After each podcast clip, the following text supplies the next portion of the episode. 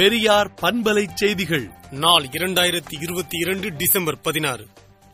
உயர்நீதிமன்றம் உச்சநீதிமன்றங்களில் நீதிபதிகள் கொலிஜியா முறையில் நியமனம் செய்யப்படுவதை ஆர் எஸ் எஸ் பிஜேபி எதிர்பார்க்கும் காரணம் இப்பொழுது உச்சநீதிமன்றம் ஒன்றிய அரசின் பல்வேறு நடவடிக்கைகளுக்கு எதிராக கருத்து கூறுவதுதான் என்று திராவிடர் கழக தலைவர் ஆசிரியர் கி வீரமணி அவர்கள் அறிக்கை விடுத்துள்ளார்.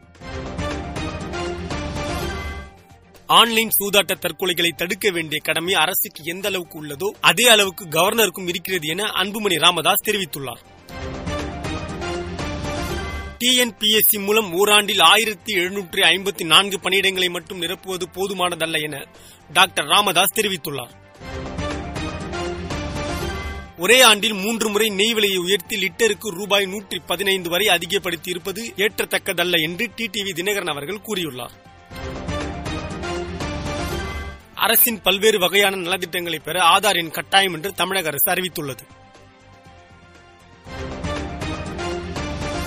நீட் தேர்வில் இருந்து தமிழகத்திற்கு விலக்கு கிடைக்கும் என்ற நம்பிக்கை உள்ளது என அமைச்சர் மா. சுப்பிரமணியன் கூறியுள்ளார். தமிழகத்தில் வரும் இருபதாம் தேதி எட்டு மாவட்டங்களில் கனமழைக்கு வாய்ப்புள்ளதாக வானிலை ஆய்வு மையம் தெரிவித்துள்ளது. தொழிலாளர் நலன் மற்றும் திறன் மேம்பாட்டுத்துறை சார்பில் பதினெட்டு கோடியே எண்பது லட்சம் ரூபாய் செலவில் கட்டப்பட்டுள்ள கட்டடங்களை முதலமைச்சர் திரு மு க ஸ்டாலின் அவர்கள் திறந்து வைத்தார். ஆயின் வாஷ் பாரத் திட்டத்தின் கீழ் கடந்த ஓராண்டில் ஆயிரத்தி ஐநூற்றுக்கும் மேற்பட்ட தனியார் மருத்துவமனைகள் இணைக்கப்பட்டுள்ளன என்று மத்திய மந்திரி மன்சுக் மாண்டாவியா தெரிவித்துள்ளார். இந்தியா சீனா எல்லை மோதல் குறித்து விவாதிக்க வலியுறுத்தி அமளியில் ஈடுபட்ட எதிர்க்கட்சிகள் மாநிலங்களவை துணைத் தலைவரின் இருக்கையை முற்றுகையிட்டதை அடுத்து அவை இன்று ஒத்திவைக்கப்பட்டது.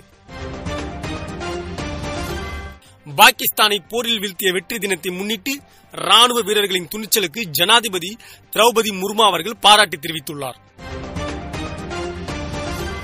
கீவ் நகரத்தின் மத்திய பகுதியில் இன்று அதிகாலை ரஷ்ய படையில் தொடர் தாக்குதலை நடத்தியுள்ளனர்.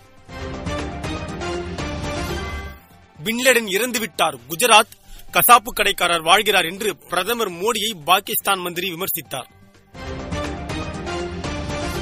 மலேசியாவில் ஏற்பட்ட நிலச்சரிவில் சிக்கியவர்களை மீட்கும் பணிகள் தீவிரமாக நடைபெற்று வருகிறது.